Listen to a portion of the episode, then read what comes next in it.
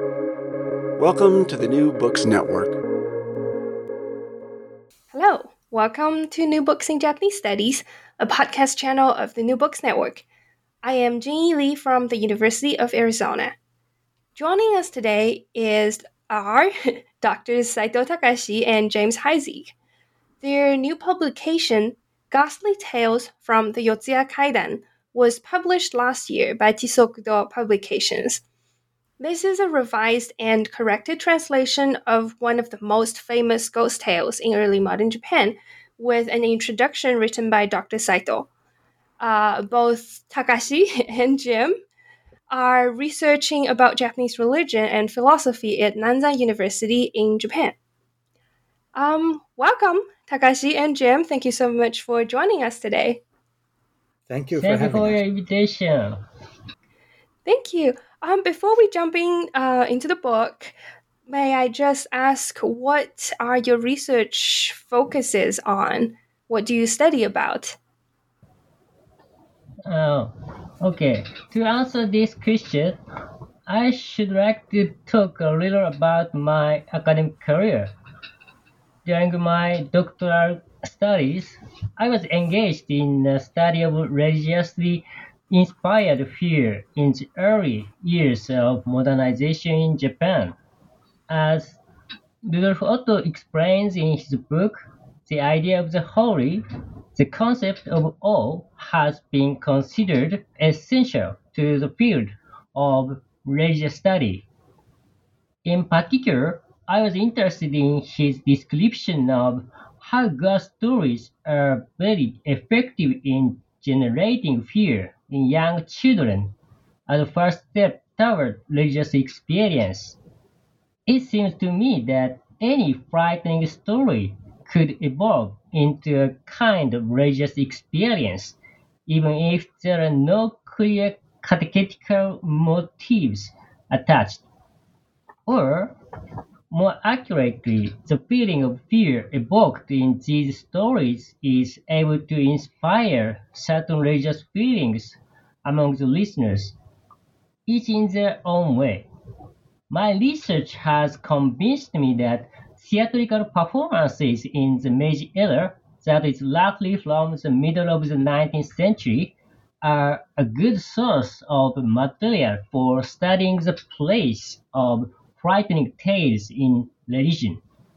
Because in the midst of the effort to modernize and catch up with the spirit of the European enlightening, enlightening Japan developed new styles in all aspects of culture modernization, including those that touch on religion. My main concern has been with trying to understand just what makes ghosts scary and to relate that to the religious culture and belief systems in Japan. In the beginning of the Meiji period, all sorts of performative artists struggled to adapt a broad array of tradition and modify the art to meet the demands of modernization. For example, it was a fashion at the time to say ghosts don't really exist. They are just symptoms of neurosis. What you have to understand is that the psychiatry imported from the Western countries was a novelty that played a powerful role in the drive to enlighten the nation and bring it up to date. This including uh, sweeping away the so-called superstitions that fed off of religious tradition in local areas. My interest is in ghosts as fear-inducing objects that stand midway between religion and science, or tradition and modernization.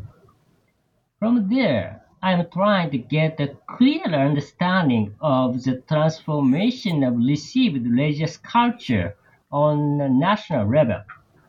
My focus has been chiefly in Japan, but I believe the same phenomenon can be found in other countries, rushed into Western style modernizing and struggling to keep what they can of their old ways. That's awesome. I never, honestly, uh, before I read your introduction, I never really thought about the connection between ghost stories and modernization. So uh, that that was very um, enlightening. And what about you, Jim? What do you study about? Well, I'm really just Takashi's helper in this uh, in this project. Um, I'm a retired um, professor, um, works in the field of Japanese philosophy and religion. I've spent um, the last 40 some years working at the Institute for Religion and Culture in Nagoya, Japan, um, where we focus on the dialogue between religions and philosophies east and west. It was when um, Takashi came to join our staff that I first learned of this whole new world of religion and horror. And uh, I'm still fascinated with it, but um, I'm just a rank amateur. So, as I said, I'm Takashi's helper in all of this. Well, this is indeed uh, a very fascinating tale. So let's let's dive right in. Uh, my second question is about Yotsuya Kaidan itself. Um, I'm actually not sure how um, how it's generally translated in English, but Yotsuya Kaidan is one of the most famous ghost stories collections in Japanese literature, and there were different versions of it. So, can you tell us more about the background of this work? The most popular version of Yotsuya Kaidan today is the Kabuki play, written by Tsuruya Namboku, since the summer is the best season for ghost stories in Japan, from the time of the Edo period prior to modernization. This kind of play was intended to bring a chill to the audience and uh, a bit of respite from the sweltering heat. The Kaidan has many variants. Research suggests that its original form was that of an underground documentary novel published in 1727. Given the great scandal surrounding rumors of the collapse of three samurai houses through a dead woman's curse, the author had to maintain anonymity in creating a fictional tale based on scanty evidence. At the time, such novels served not only as entertainment but also as a form of informative journalism. In fact, the tale of the fall of the three houses is not without a basis in fact. Oiwa was the actual wife of the Tamiya's household and cultivated faith in the god Inari, to whom she had a small shrine built on the property. In any event, the work which I edited is by and large the translation of a Rakugo version performed by Shunkintei Ryuo. The provenance of the story is still debated, but is, it is clear that many novelists and playwrights have been inspired by the Yotsuya Kaidan, and that it is the basis for theatrical adaptations in Rakugo and Kabuki up to this day. Fascinating. And um, this one, in your translation, is based on both the kabuki play and also from the notes of a rakugo storyteller's performance in early modern Japan. So, what differences were there among these various versions, and why did you choose this kabuki version? Oh, uh, the book you have in hand, Ghastly Tale from the Kaidan, is based on the Rakugo version, which in turn is related to my own research on ghost stories in Rakugo. The Kabuki and Rakugo versions have completely different plots and storylines. Basically, Kabuki plays uh, revert about the characters uh, of the main actors. In Namboku's work, Iemon the husband of Oiwa is presented as a symbol of evil and ambition when confronted with the revengeful ghost. His cruelty is in line with the expectations of the audience that the handsome young man stays in character, even if that meant abusing his family and committing murder. In contrast, the Rakugo version presents a tale of Oiwa's revenge as a wrathful spirit. After realizing she had been betrayed by her husband, she grew angry and withdrew from her fate, but not without first putting a curse on all those involved in Iemon's insidious plot. In a word, her curse stands at the center of the storyline here. Although this version lacks the striking stage effects of the kabuki play, it powerfully depicts the apparition of angry spirit in a haunted city. In my view, this is the authentic form of horror that belongs to the history of Japanese religion. In fact, Oiwa has been, and still is, worshipped in some Shinto shrines as a kind of deity and memorialized in a Buddhist temple as a spirit watching over the dead. That's very interesting, um, knowing the changes nowadays. Uh, but since this is a revised translation, and you mentioned in the introduction that the original translation of Yotsuya Kaidan was done by an American scholar in the early 20th century.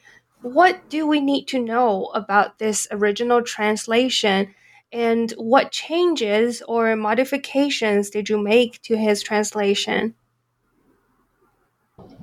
The original translator, James S. Venable, lived in Yokohama or Marudani, which was known as a residential area for foreign diplomats in Meiji Japan.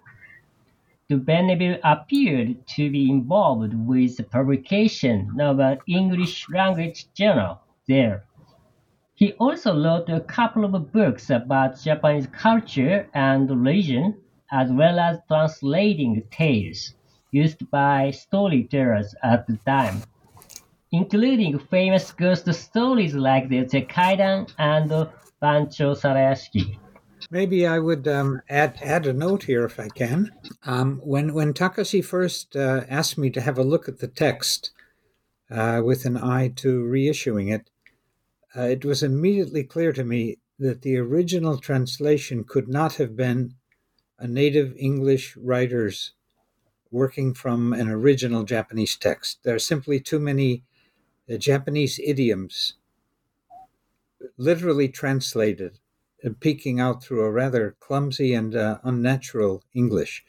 There were many times the text simply did not make sense, and I find it um, I found it surprising that that specialists in Japanese literature had not drawn attention to this earlier.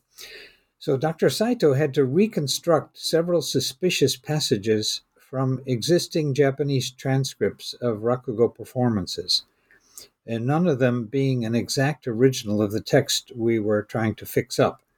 So a lot of imagination had to be used in reconstructing the text. In all of this, um, I tried to keep some of the flavor of the quaint and um, rather dated English style of the age. But there was scarcely a sentence that did not need to be recast in the interests of the story and in the interests of a certain affection I have for the English language. I'm not sure I did my work as well as I might have. I'm never sure about these things, but we were satisfied in the end that we made the stories a little more accessible to today's reader. I see. So by revised and corrected version, you did a lot of revision. yes. I see. Well, that's certainly interesting to hear. Um, so what are these stories mainly about you already uh, mentioned uh, about the main plots but th- this is a story collection and they're made of small stories. So what are they what are these stories about? Okay. If one reads only the translation, the context may not be obvious. I mention two points in this regard. Firstly, among scholars of Japanese literature, it is often said that many stories about the dead are intended to console their spirits. This is especially so in the case of war stories like Heike Monogatari or Taiheiki. In this sense, telling tales of the dead meant somehow living with them, or at least sharing in their regrets and disappointments by taking over their memories.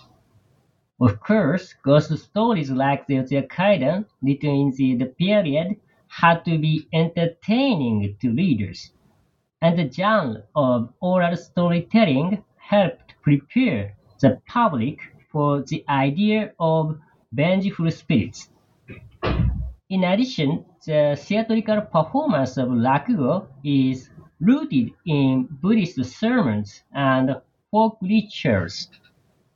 The founder of Rakugo, Anrakuan Sakuden, was a Pure Land Buddhist monk who collected comical stories in the early 17th century and made use of them in his religious talks. Once the door had been opened to Buddhist entertainers, following generations created the new stories and new styles to satisfy the changing needs of their community.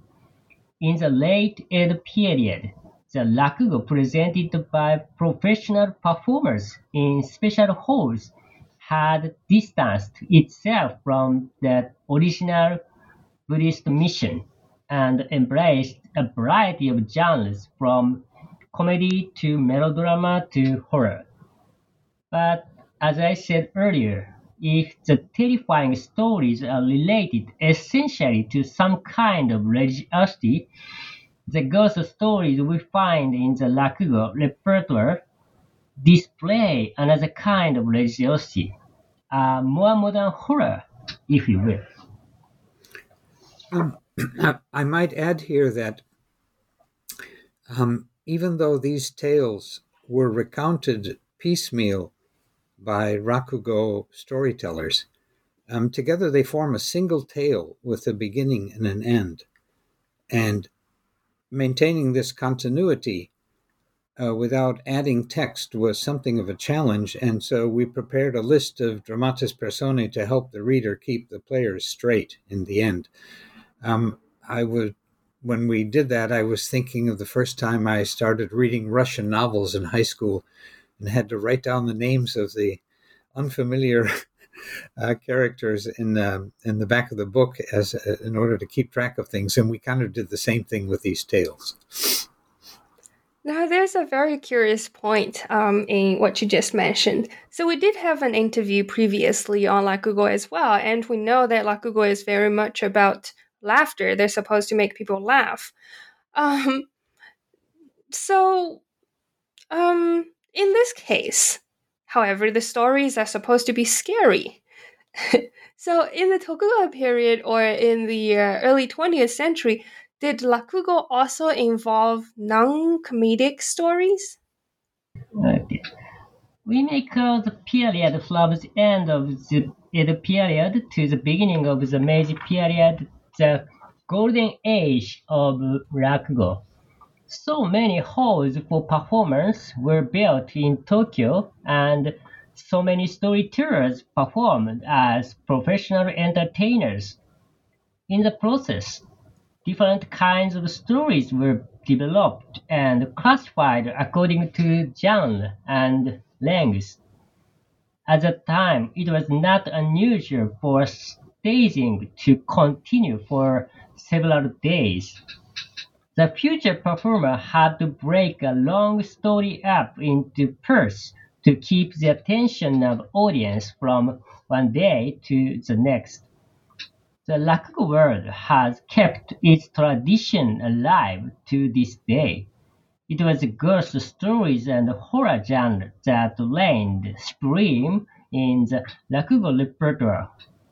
Sanyutei Encho, also known as the god of Rakugo, wrote a number of long and famous ghost stories of his own, including those that appear in the Kaidan Botandoro and Shinkei Kasanegafuchi. From an historical point of view, these two works are sometimes regarded as the ideal toward which Rakugo storytellers should aspire.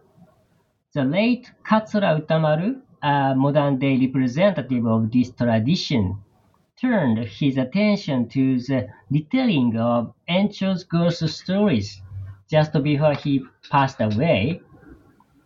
Aside from his ghost, ghostly tales, Encho is very popular among researchers in Japanese literature. It has been said that his works influenced the reform of the modern Japanese language.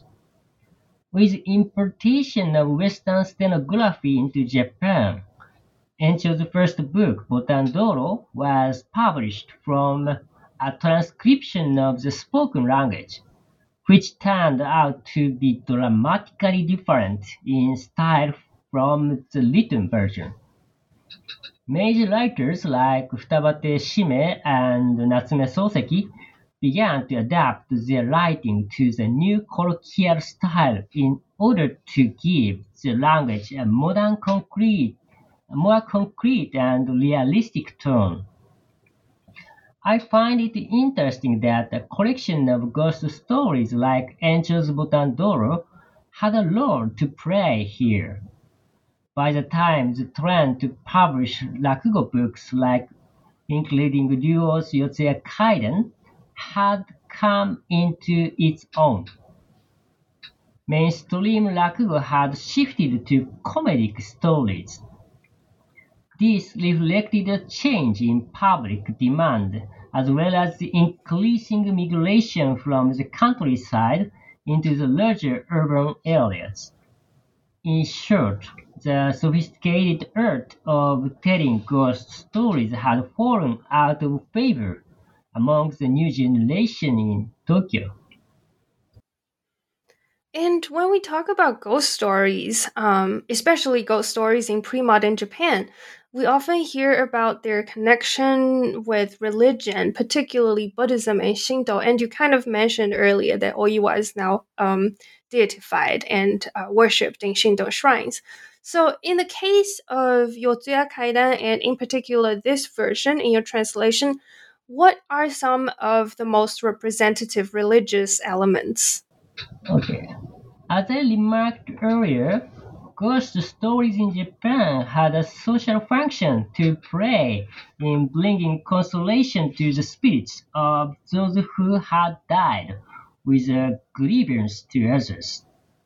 In that case, the act of telling stories and listening to them would appear to function in the community as a kind of religious ritual. The work we are talking about here today, the Kaidan, could not only terrify the readers with its bloody depictions, but also induce them to make a pilgrimage to the sacred ground of Oiwa's grave.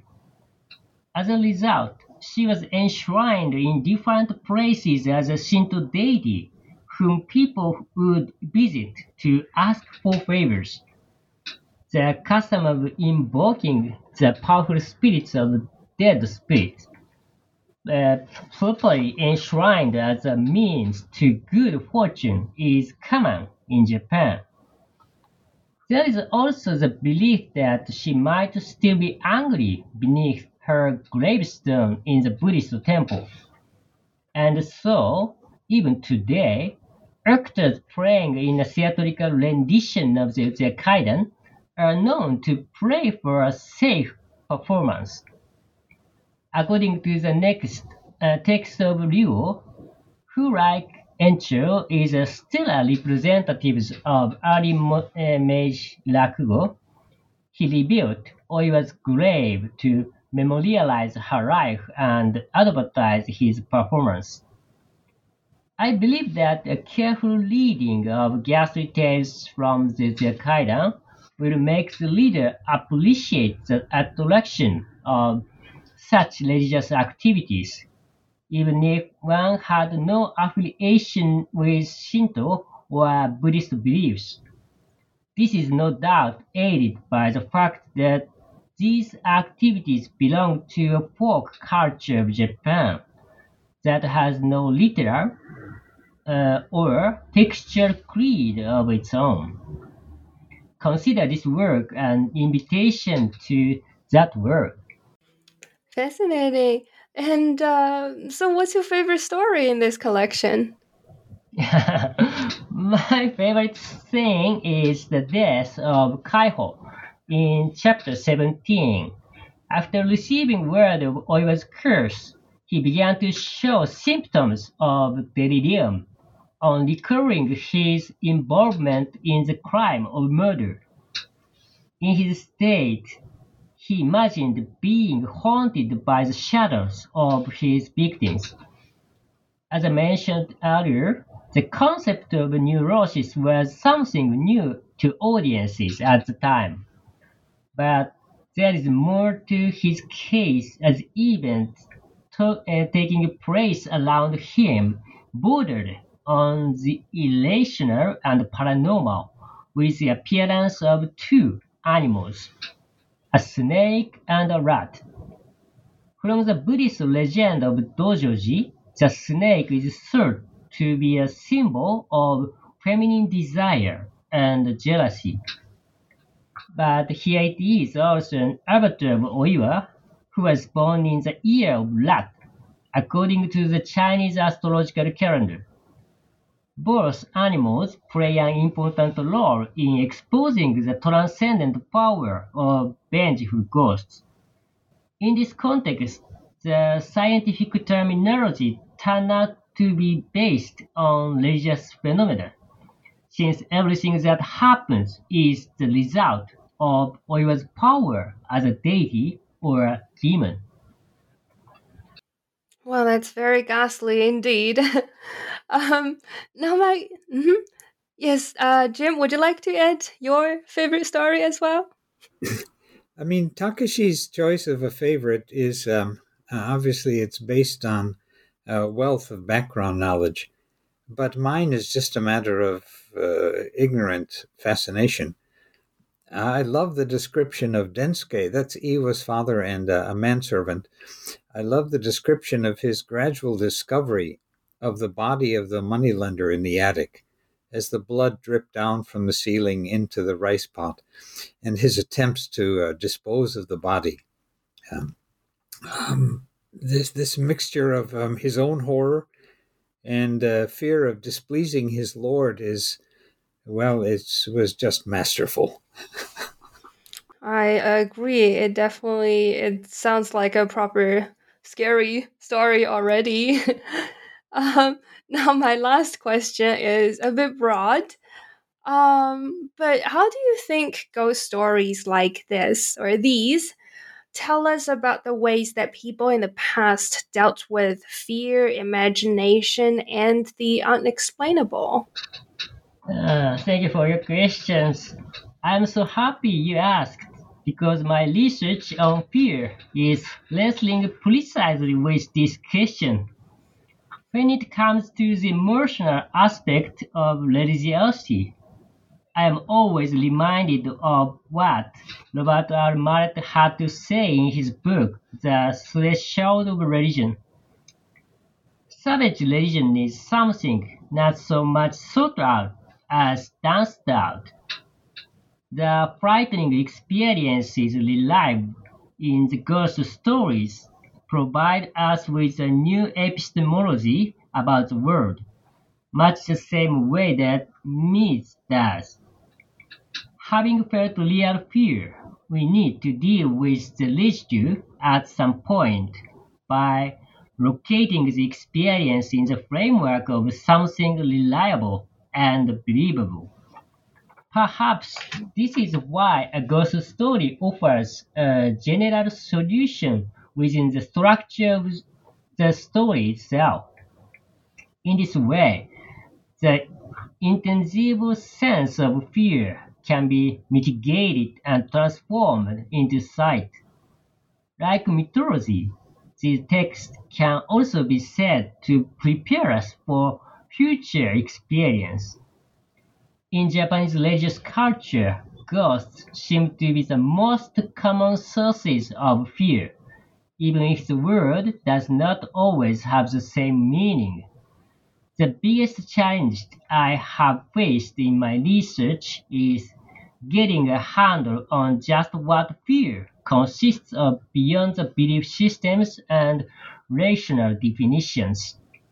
This is why ghosts, who occupy a middle ground between the visible and the invisible world, continue to hold my interest.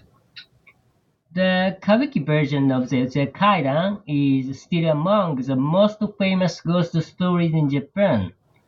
Most movie adaptations are based on its storyline. Unfortunately, there is only one translation of the play and it's in French. I have tried to introduce the Kaidan to English readers by another route.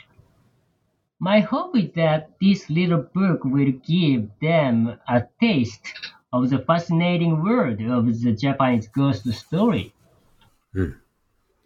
If I might add something to that, um, traditional religion, I mean, uh, both um, organized and popular, uh, has always um, offered ways to deal with this frightening world of the unknown and uncontrollable forces. Um, like the human beings who create it and pass it on from one generation to the next and one world to the next, religion has um, never found a means to conquer death, only a way to keep the desire to conquer it alive and keep it at the center of, of life.